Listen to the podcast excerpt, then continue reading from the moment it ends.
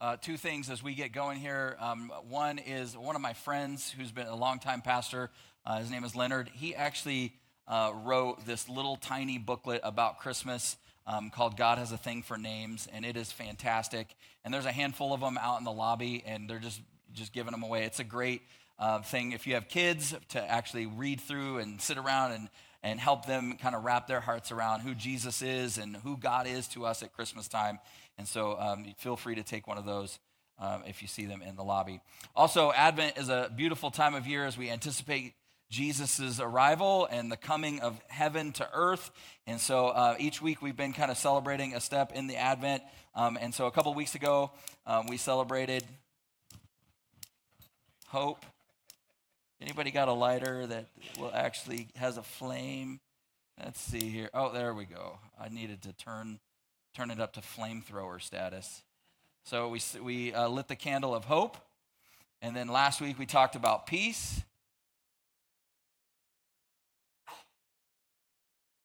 and then today we're going to talk about joy. We will light our final candle next week at Christmas Eve. Well, um, I, I'm missing my little clicker. Is it right there? There we go. Okay. So uh, if you're new around here, or we haven't met, or you haven't spent any time with me or my wife, you don't have to spend very much time with us before you realize that uh, Hansi, um, you know, she's the one that sort of makes it all go. Like she is... She's the fries and the Happy Meal. She's the secret sauce. And it's true not just for us as a church. Uh, it's true as a family too. Like without her, my whole life would be a mess, both figuratively and literally. Uh, partly because like she's really naturally organized and I'm not. And so she's detailed and she's structured and she's planned out. And, and uh, me, on the other hand, I've had a couple of times in my life where I've made a plan to make a plan and to be more structured. But I didn't actually show up to that meeting with myself, and so it just never happened. H- have you ever done that, though, where you, you made a plan to make a plan? Like, that's it. When it's the first of the year, when it comes January first, it's time to change some things, and, and we're going to get the, you know, we're going to get organized, and we're going to get this stuff together, I'm going to get my act together, I'm going to lose some weight, or I'm going to organize my file, I'm going to clean out the garage, whatever it is, right? But then nothing happens. You ever done that? Ever? Just, just me? So uh, the other thing about my wife is that she loves lists. Her whole life is driven by lists. In fact, one time I was giving her a hard time about it, and she's like, "You don't, you don't know what you're missing. Like, you know that feeling when you've made a list and then you've done something on the list and you get to cross that thing off your list. It's one of the best feelings of all time." See, there's you're we're in a room full of psychos just like you, babe. Like, so she makes a list for everything, and, and it got me thinking, like, I don't actually think Missus Claus gets enough credit at Christmas time, because we sing about Santa making a list and how he even checks it twice. But if you're a guy and if you're married and you have a list, there's a very high probability that that list wasn't made by you. It was made by your wife for you. And I know I'm just kind of painting with a broad brush here, but But but knowing when the kids are sleeping and when they're awake and being worried about who's been bad or good, that has Missus Claus energy like all over it. Like that doesn't seem like a grandpa thing, a Santa thing at all. But the Clauses aren't the only ones making lists this time of year. In fact, lots of people make Christmas lists, and, and I, I think that's kind of funny when you think about it, because it's like, oh, you know what?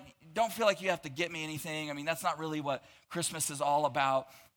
But if you do, this is exactly what I want, and don't get me anything else. Or, or anybody have that family member who's always insists that you make a list, whether you were a kid or as a grandparent or a parent, and you would make the list, but they would never get you anything on the list. And it's like, what, what was the point of that? Like, or if you're a parent, you ever look at your kids' Christmas list and you're thinking, well, you're about to be disappointed. Uh, I know what you're getting for Christmas. A letdown. That's what you're getting. At times, my kids' lists have been like, look, we want to visit Santa at the North Pole and go on a Disney cruise around the world, and I'd love a unicorn and maybe a robot butler. That's it. That's all I want. There was one time when my oldest son, Jaron, who's twenty-two now, but he, I don't know, he was probably eight or nine. He was making a Christmas list, and I don't know what he was thinking or what he even put on it, but he's over there writing a, a Christmas list for Santa, and he looks up and he said, "Dad, do we know anybody with a private jet?" And I was like, what? What? What do you think? Have you met our friends? Like, do you, do you have you met me? Like, we don't know. No, we don't know anybody with a private jet. But but cha- times have changed a lot since I was a kid. Because I remember when I was a kid, the thing that I wanted most, and if you're a child of the eighties, you probably will remember this. I wanted the He-Man and the Masters of the Universe Castle Grayskull playset. Anybody know what I'm talking about? Yes, there it is, the original. They remade it. It's not as good. This one was the original. Fantastic. So great. I mean, look, look at look at all that it includes. A, a jawbridge that opens and closes. Not a drawbridge, a jawbridge. All right. Combat trainers, armory and weapons, a trapdoor over the dungeon. Like, what more could you want? It, it has a working elevator in it. Somehow, it just made sense that if you're going to ride a green tiger into battle with the forces of darkness with a sword as your only weapon, you should do so in nothing more than a Speedo and some stylish knee-high boots, because that's what, that's what He-Man was rocking. But the commercials made it look so cool, and it was one of the first things that I remember thinking, if I could just get that thing, it'd be the last thing that I'd ever ask for. It'd be the last thing that I'd ever need, because it's the ultimate. It would be the thing. I, I, what more could anybody ever want to be happy? And, and one year I actually got it. It was actually secondhand because my parents uh, couldn't afford the, the, the a brand new one, so they found one that someone was getting rid of. But I didn't care. It was awesome. And to be honest, I loved it for about eight days. And then it was kind of boring. Then I realized, oh, they lied to you on the commercials. Because in the commercials, like, the weapons shoot lasers and he flies and the tiger actually runs, but these are just stupid plastic little toys, right? And so I was over it. And then I saw a commercial for a big wheel and I was like, look, I take it back. This is the last thing I'll ever need. There's only three months until my birthday. Woo!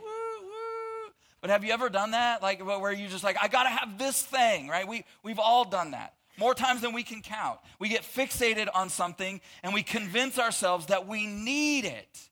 I mean, I, you know, we say things like, I, you know, we say to ourselves, I, I know like things can't make you happy, but I think this thing actually will make me happy. When you think about your life and all the people you know, everybody wants something that they think will change everything. And that something could be really anything. Sometimes it's a simple pleasure. Sometimes it's getting stuff, right? It's like new shoes or that toy when you're a kid, or it's your favorite drink, or it's relaxing on the beach, or that round of golf. If you could just play Pebble Beach, if you could just do whatever it is, right? Other times it's more about status. If we could go to this exotic location, if we had this car or lived in that neighborhood or wore these brands, like that would be the thing that it would just, I know that people would actually respect me. I know that people would actually see that I'm doing pretty good, right? Or, or maybe it's something relational. If we could just get that person to love us, if we could fix this relationship, if we could somehow get the respect of our Father. But we run into the same He-Man problem with all of those things. When we get the thing that we're after, it doesn't feel as good as we thought or last as long as we'd hoped. It, isn't it strange that we talk all about how we know that no amount of getting stuff could ever actually satisfy us or make us happy, while at the same time behaving like getting more stuff or getting the right stuff will actually satisfy us and make us happy? And I think we're actually most guilty of doing that at Christmas time. And when it doesn't deliver, inevitably, we think, man, I just I should have known better, better, but maybe the problem isn't the, the, the thing that I got. Maybe I just got the wrong thing. Maybe if I just get this thing over here, maybe if we get that house instead of this one, maybe if we move to that, and we just swap it out for another thing, which is ridiculous, right? Because we've all played that game. See, if your joy is in a thing, it will always be in a thing that you don't have. Now, of course, there's nothing wrong with having nice things, nothing wrong with giving gifts, nothing wrong with buying stuff for people. In fact, uh, if you know anything about the book, The Five Love Languages, it's kind of ubiquitous now in our in our culture. We talk about it a lot, but there's five love languages, right? And one of them is uh, words of affirmation. One of them is acts of service. One of them is physical touch. One of them is quality time, and one of them is gift giving, giving gifts. And, and one of my primary love languages, I love to give gifts. I love to, to to buy people stuff and give people things and get them the thing that they, their, their favorite this or their favorite that. I absolutely love it. So there's nothing, nothing wrong with that. Some of us are just wired that way. The problem is it's easy for us to move to the place where that's the focus or, or to act like that it's the only thing that matters. And, and I know what you're thinking, right? We all think the same thing. Well, I don't do that. I know that that's, that stuff's not the, I know that buying, pre- the, the problem is like when you look at the statistics about what we all do collectively at Christmas time and how much money we all spend and how much debt we all go into, that almost between thirty-five and fifty percent of people are still paying off debt this Christmas from last Christmas, and they're about to go into another fifteen hundred dollars to three thousand dollars worth of debt this Christmas. Some of us are lying to ourselves if we think we don't do that, right? See, the truth is, if, if getting the thing we wanted wasn't the answer for us, it's not going to be the answer for the people that we love either, including our kids. I mean, we hear so much about joy during Christmas time, but do we actually experience any of it? Any of it? And, and when we do, how, how do we wrap our arms around it in a way that it sticks with us for more than just a few fleeting moments? Well, I, I want to read part of the Christmas story to you that talks specifically about joy. In fact, the, the four kids today in the kids program actually quoted some of the verses we're going to read. It's found in Luke chapter two, beginning with verse eight. It says, "And there were shepherds living out in the fields nearby, keeping watch over their flocks at night. And an angel of the Lord appeared to them, and the glory of the Lord shone around them, and they were terrified.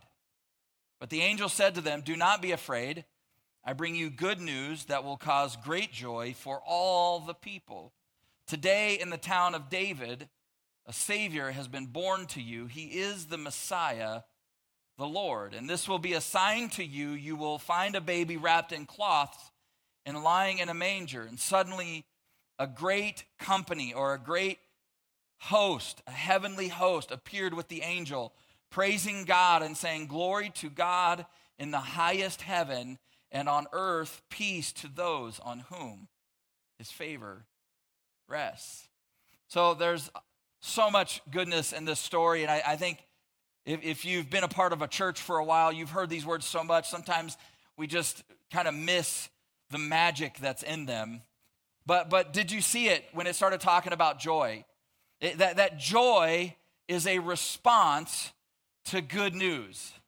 That great joy in, the, in what the angel said, the great joy in that moment was preceded by good news. Joy was a response to good news. See, good news is at the heart of our faith. In fact, the word gospel actually means good news. You may have heard that before, but it's not insignificant because the message of Jesus is built on good news and not just good advice. See, there, there's a difference, right? The, the world is filled with good advice. Some of it's religious, some of it's practical. There is no shortage of good advice in our world, about anything and everything, about how to sleep better, how to exercise better, how to eat better, how to have better relationships, how to fix your marriage, you name it. There's good advice everywhere. You can find great advice. Some of the, the, the best human wisdom has ever come up with in just a couple of seconds in a Google search. There's no shortage of good advice out there, but there is a shortage of good news. See, and, and the way that we respond to good news versus how we respond to good advice is very, very different. Like, like if you, you sat down with a financial advisor and, and they began to give you really good advice on how you should manage your finances and how you should save for your future and what you should invest in, that's good advice. And it's good to take that kind of advice even. It's helpful. It might even change your life. But it's still very different from having somebody show up out of the blue and say, "Hey, you just won the lottery."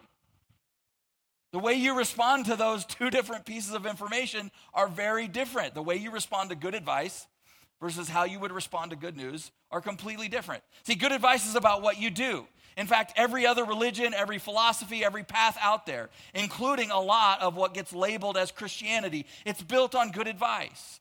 And a lot of it's pretty good. It's like, here's how you should behave. And then it starts getting into like, here's what you should look like if you want to make God happy. Here's what you should do if you want to go to heaven. Here's how you live if you want to be a good person. But the message of Jesus and the message of Christmas is completely different. Now, to be sure, the scriptures are filled with good advice. They absolutely are. Following Jesus makes life better and makes you better at life. I believe that with all of my heart. And so I share on a regular basis a lot of good advice from the scriptures with you right here on Sunday morning. But that is not the core of our faith. It's not even close. All the do's and don'ts, all the stuff you should do or should not do, all of it comes on the other side of and in response to the good news of what God has already done for us.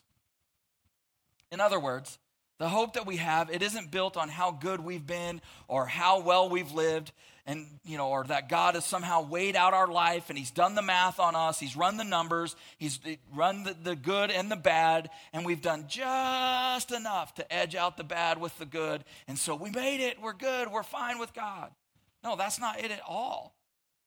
In fact, in, in Romans chapter five, verse eight, this guy named Paul who comes into the story of Jesus as a murderer, murdering Christians, and then actually has an encounter with the person of Jesus, and it changes everything, and then he becomes its the, the, the movement of Christianity. He becomes its greatest champion. He wrote this in Romans chapter five, verse eight. He says, but God demonstrates his own love for us in this: while we were still a mess, while we were still sinners, while we were still broken, while we were the enemies of God, Christ came and gave himself for us, and Christ died for us. God brought us back to and reconciled us to himself by sending us his son, Jesus. Now that's what makes Christmas so special. That's good news. And that is why there was great joy. See, I think part of the struggle that so many of us have at Christmas time is that we respond to Jesus and we respond to the story as if it's just there to give us some good advice. I mean, we believe in him and he's kind of, you know, we, we're cool with it. God, like, we're good. Like, it's a beautiful story and we believe in you and we want to make sure we're good and squared away. But God's kind of over in the corner of our life. And we go to him when we're in a jam. We go to him when we need some help for the good advice that he can give us to fix whatever's broken in our life. But if you have that kind, if you approach the Christmas story, if you approach your relationship with God that way, it will always leave you feeling like you're never quite doing enough. You can never quite measure up, like God loves you, but he's sort of permanently kind of displeased and unhappy with you. Can you imagine how it would change things for you? If you're a follower of Jesus or or you've been kind of exploring or asking questions, trying to figure out if there's anything to this thing, can you imagine how it would change things if you truly, truly knew that you have a heavenly Father who delights in you, who loves you, who came for you? If you knew that God is really and truly pleased with you, if you believe that all of the worst things that you've ever done and all of the worst things about you are actually really truly forgiven, that every mistake and misstep, every hurtful word you've ever uttered, every dark and evil thought you've ever had, every overtly and covertly selfish, self-centered action you've ever taken, every sketchy ulterior motive you've ever had, all of it was forgiven and cleansed and washed away. Can you imagine if you actually believed that, if you knew that? How would you live if you actually believe that God is for you and not against you, that he's completely and totally committed to you and to your good? How would you move into the future? How would you respond to the pain and the instability and the chaos in the world? Probably with a lot less fear and a lot less anxiety, probably with a lot more hope and a lot more love and a lot more grace. Because that's the good news of Christmas, that we live in response to, that God has not abandoned us, and we're not on our own.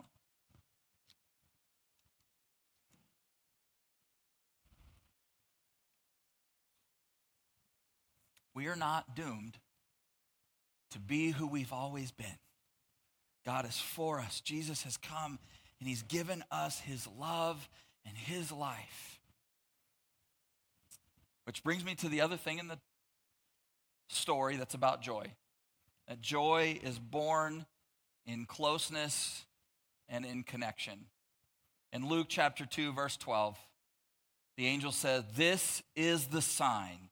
You will find a baby." Not a scroll, not a prophecy, not a sacred text, not a prophet or a priest or even an angel. A baby. You will find a person. See, God didn't try to fix or save us or save the world from a distance. He was so committed to us. He was so committed to our life, to our healing, to our salvation, to our freedom, that he broke into humanity and became one of us. See, you may think that you're searching for God, but the story of Jesus is actually the story of a God who comes searching for you.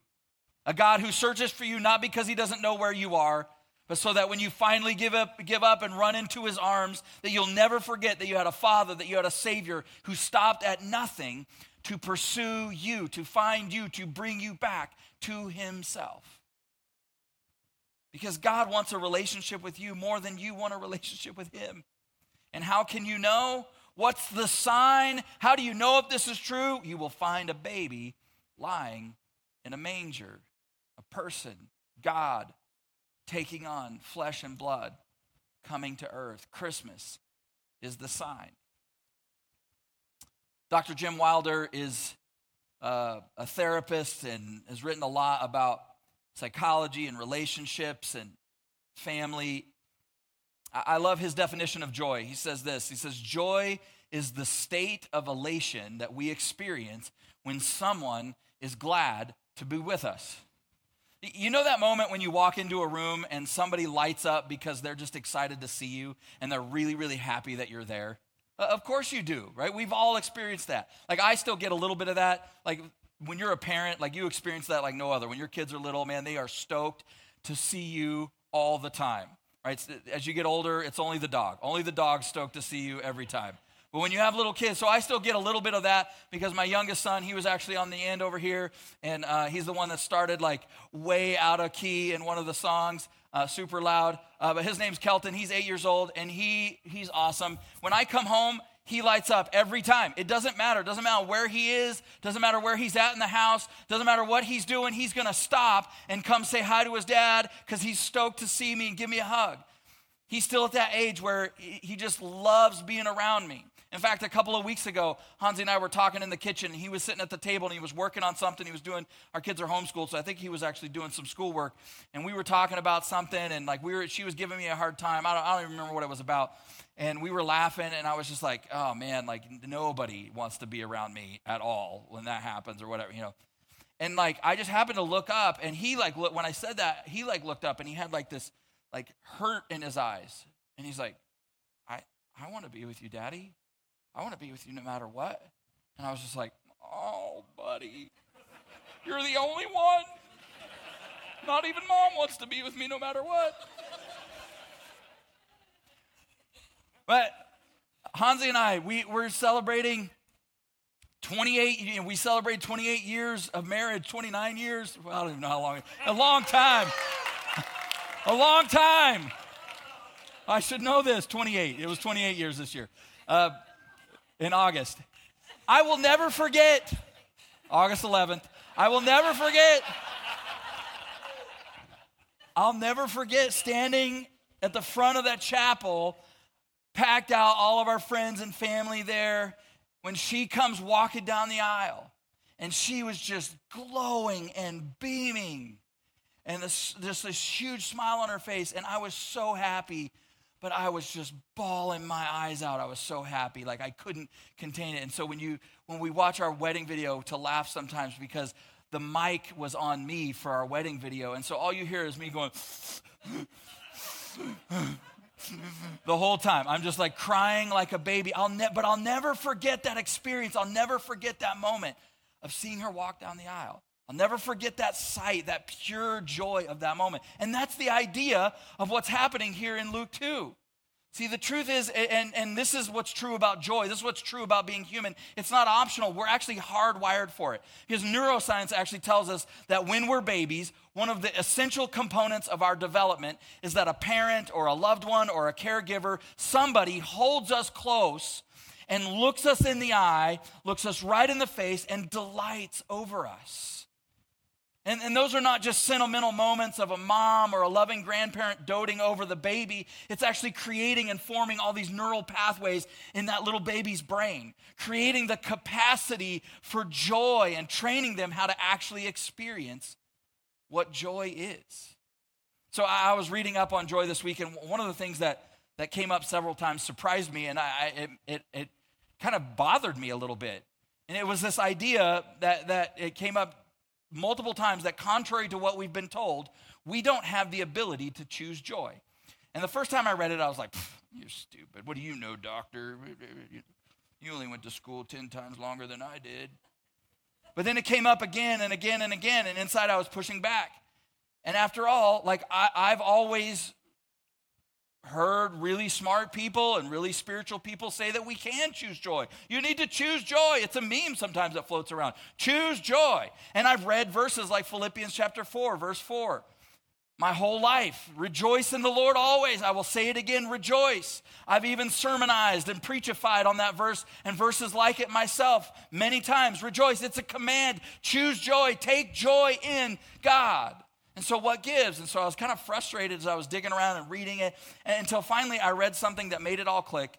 And this is what it says, that we don't have the ability to choose joy, but we do have the ability to grow our ability to experience joy by choosing what we focus on. And I was like, ah, there it is. See, if you were to go back and read the context and the whole letter, or even just the chapter of Philippians chapter four, that verse we just read, the whole context of the conversation is relationship. The relationship between the guy who wrote it, Paul, and the people that he's writing to. The relationship between all the people that he's writing to and each other. The relationship between us and God.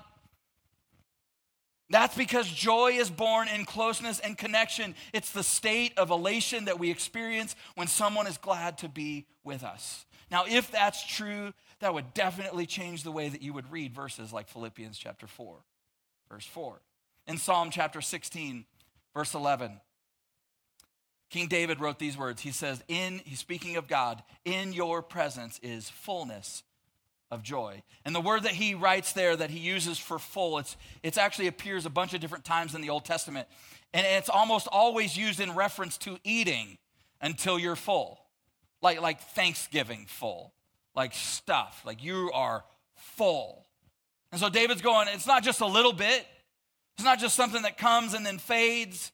It's joy till you're full. It's all you can eat, joy. And where is it found? When does it come? What is it connected to? It's connectedness and closeness with God. It's in God's presence. It's in relationship with our Creator, the one who made us. He says, in your presence is fullness of joy. And the word that gets translated into English there from the Hebrew for presence is used more than two thousand times in the Old Testament. And here's the really cool part. In almost every other place that it's translated, it gets translated as the word face. In your face is fullness of joy. See, it brings God joy to be around you. It makes him happy. His face lights up when you walk into the room. That is the power and the beauty and the joy of Christmas, the presence of, the closeness with, the connection to Jesus. Not getting stuff, not the lights and the music and the experiences. All that stuff's great. It's amazing. I'm here for it. There's nothing wrong with any of it. It can be f- wonderful and fun, but it's fleeting at best and even empty at times. And it's not that God doesn't want you to have good things. He just wants you to know that getting those things, no matter how good they are, will never, ever, ever be enough to fill or fulfill your life or your soul. Have you ever known someone that was full of joy, but when you looked at their life, it seemed like they shouldn't have been? You're just like, I don't get it. Like, how is it possible? Why is this person, how, wh- what is it? it? It's because we understand, we misunderstand where, where joy comes from. See, we've been taught that joy comes from getting what we want.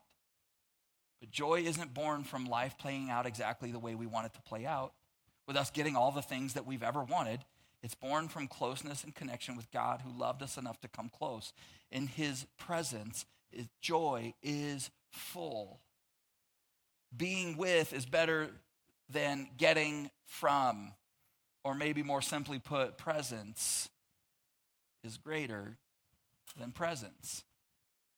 Which is why when we focus on things, we miss out on the joy, because we miss out on the people and the connection and the relationships. We miss out on God. We miss out on the one who started it all, the one whose presence changes everything. The last thing I want you to see in the story is this, is that joy expands when joy is expressed. Here's what I mean. You know this. Joy is a shared experience. It's a communal emotion. When we experience it, we want to share it. And when we share it, it explodes. It grows. Right? Have you ever gotten really good news or had something really good happen, but there was no one there around to share it with you? And so you tried calling people. You nobody picked up. You texted a few people. There, there, nobody could share it with you. And it kind of was a little bit of a buzzkill, right? You're just like, oh, it's still good news. It's great. I'm still happy that it happened. The thing that happened was still great. But the joy that you experienced from that good news or from that good thing was diminished because there was nobody there to share it with you. See, when you experience something wonderful, something incredible, something too good to be true, you want to share it with somebody. It's why when you go, like, the the, the feeling of joy is multiplied when you go to, like, a, a, a sporting event. You will high-five people and hug people you don't know, and you, you're just friends with everybody around. You, you'll never see these people ever again in your life. But, man, when you're there, you're just like, yeah! You're so happy when your team is up or they win. There's something great. Why? Because that connection, that joy, that relationship, that closeness, and then sharing it with somebody just causes it to just erupt and explode. Because joy was meant to be shared. And, and honestly, that's such a huge part of what church is all about and what church is supposed to be about. In Luke chapter two, Jesus is born, and it starts off with one angel who can't contain it. And he can't help himself. He's got to share that good news with somebody. And so he finds some shepherds in the neighboring fields, and he begins to tell them all about it. But as he's sharing the good news with those shepherds, the joy begins to expand and it cannot be contained. And all of a sudden, the, the other angels want in on it, and the sky opens up, and Luke tells us that there was a host of angels. No wonder it says that the shepherds were terrified, because we don't know exactly how many angels he meant, but the word that he used was a military term that was used for an army that numbered in the thousands. And so as the first angel is talking, and he's doing it as a formal announcement, greetings, do not be afraid. I bring you good tidings of great joy. And as he's doing his formal announcement, the other angels kind of fall in behind him like a choir, and they start swaying, and they're snapping, and they're busting the moves. You know what I'm talking about? And, and it's just starting to pick up, and then the organ comes in, and it's starting to get rowdy. And the joy, and then the song kicks in. There's no shadow he won't light up, no mountain he won't climb up, coming after you. There's no wall he won't kick down. They're doing the motions, right? There's no lie he won't tear down, coming after you. And as they hit it again, all the harmonies break out, right? And even though they're out in the middle of the field, somehow the roof lifts off the place. Because before they can get through it again, it erupts into a full-blown rockin' angel party. And the joy is so overwhelming. This giant army of thousands of angels is shouting and partying and worshiping and chest bumping and wing high-fiving and whatever it is that angels do. And then with one voice they shout, glory splendor, joy, so massive, it stretches to and fills even the highest heaven, beyond anything you could imagine. That's how big and beautiful and wonderful and joyful what we're telling you is, because the God who dwells and created and lives in the highest of places has come down to the very lowest place, and there's no place that's too dark, no place that's too broken, no place that's too dirty, no place that's too unholy for him to reach you. There's no place he's unwilling to go. There's nothing he's unwilling to do. There's no hostility he's unwilling to endure, even with, from you, to be with you, to bring you comfort and rest and peace. I mean, talk about something that changes everything. Now, just imagine, can you imagine taking all of that in and shrinking it all down to a holiday where we just buy stuff for people that they don't need with money we don't have, in the hopes that we can all just discover a little bit of joy. I mean, talk about losing the plot. We've lost it. No wonder we miss out on the deeper reality of all that's happening at Christmas. By the way, did you notice that nothing in the story, nothing in this conversation is about joy being conditional to the circumstances that we're in? This is not a message that ignores the realities and the pain of life. The people who all experienced the joy of that first Christmas, they were all living through incredibly hard, challenging stuff. Brutal dictators, crushing poverty, oppression. Life was hard and painful for them, just like it's hard and painful for us. But I've got good news of great joy this morning. God is here. Love has come. God is with us. You're not alone. In fact, James, who was the half-brother of Jesus, who didn't believe that his half-brother was God until after he died and came back from the dead, and then he's like, all right, that's pretty good proof. James writes a letter, and he actually in his letter says this. He says, if you will draw near to God, he will draw near to you. What James was expressing is that God will not force himself on you. He's standing, he's so close, he's closer than the air that's in your lungs, and he's just around, he's right there, and he's just waiting for you. And the moment that you will take a step his direction, he closes any distance, and all the distance between you and him, and he comes and wraps himself around you. Draw near to God, and he will draw near to you. And so here's what I want you to do with me this week. When you feel yourself kind of getting caught up and focusing anywhere other than the good news of this story, the good news of God being with you, and you feel yourself getting caught up, focusing on all the stuff and the, the stuff you got to do and the stuff you got to buy and all the experiences and what you wished was fixed and would be different or what's ahead in twenty twenty-four and whatever it is that you're worried about or fixated on or longing for, that you would just pause in that moment and just say, okay, God, thank you for the good news of Jesus. Help me find joy right where I'm at and in what I already have, because you're with me. And so I don't need anything more to get the most out of this moment, the most out of today. I can have joy right here. If you are not a follower of Jesus, if you've never stepped into a relationship with God through his son Jesus, that's why our church exists. That is the whole point of Christmas, that God has come close to invite you into his family. And the moment you take a step towards him, he comes rushing to you. And just simply say, God, I give you my life. It's that, it's that simple, a simple moment of faith, you exchanging faith. In that moment, God comes close, connected to you. His love, his power, his grace comes rushing into your life, and it changes everything. Would you pray with me?